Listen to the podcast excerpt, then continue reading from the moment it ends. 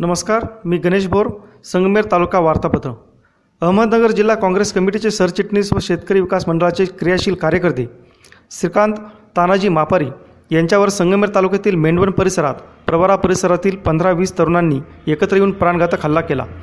या प्रकरणी तालुका पोलीस ठाण्यात गुन्हा दाखल झाला आहे. संगमेर मर्चंट बँकेमार्फत प्रधानमंत्री आवास योजनेतून स्वतःच्या पहिल्या घराचे स्वप्न साकार करा असे आवाहन बँकेचे चेअरमन राजेश मालपानी यांनी केले.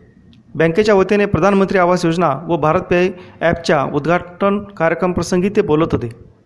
महसूल मंत्री नामदार बाळासाहेब थोरात यांच्या मार्गदर्शनाखाली संगमे कृषी उत्पन्न बाजार समितीच्या वतीने जनावरांसाठी वडगावपान येथे उपबाजार सुरू करण्यात आला आहे. या उपबाजारचे उद्घाटन थोरात साखर कारखान्याचे चेअरमन प्रतापराव ओहोळ यांच्या हस्ते झाले.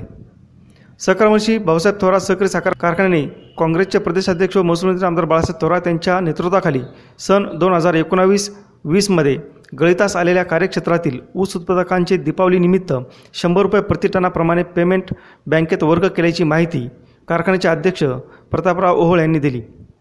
जगातील सर्वात मोठा ऑनलाईन गीता प्रशिक्षण वर्ग म्हणून गीता परिवाराच्या लर्न गीता या उपक्रमाचा गोल्डन बुक्स ऑफ वर्ल्ड रे रेकॉर्ड्समध्ये समावेश करण्यात आला आहे. गेल्या जूनमध्ये सुरू करण्यात आलेल्या या अभिनव उपक्रमात आत्तापर्यंत एकोणसाठ देशातील पस्तीस हजारपेक्षा अधिक गीतापाठींनी सहभाग घेतला. स्वामी गोविंददेव गिरीजी महाराज यांच्या प्रेरणेतून गीता परिवाराच्या माध्यमातून साडेपाचशे कार्यकर्त्यांनी गेल्या पाच महिन्यापासून घेतलेल्या परिश्रमाचे हे फळ असल्याची प्रतिक्रिया गीता परिवाराचे राष्ट्रीय कार्याध्यक्ष डॉक्टर संजय मालपानी यांनी दिली.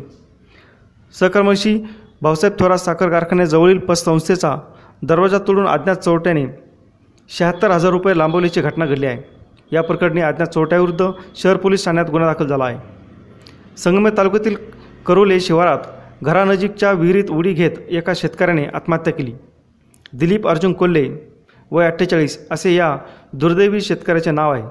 शेतातील नापिकी व कर्जबाजारीपणाला कंटाळून दिलीप कोल्हे यांनी आत्महत्या केल्याचे निकटवर्तीयांनी सांगितले. सोनाराकडून एक लाख रुपयांची लाच घेणाऱ्या शहर पोलीस ठाण्याच्या पोलीस उपनिरीक्षक राणा परदेशी यांना नाशिक येथील लाचलुचपत विभागाच्या पथकाने रंगेहात पकडले.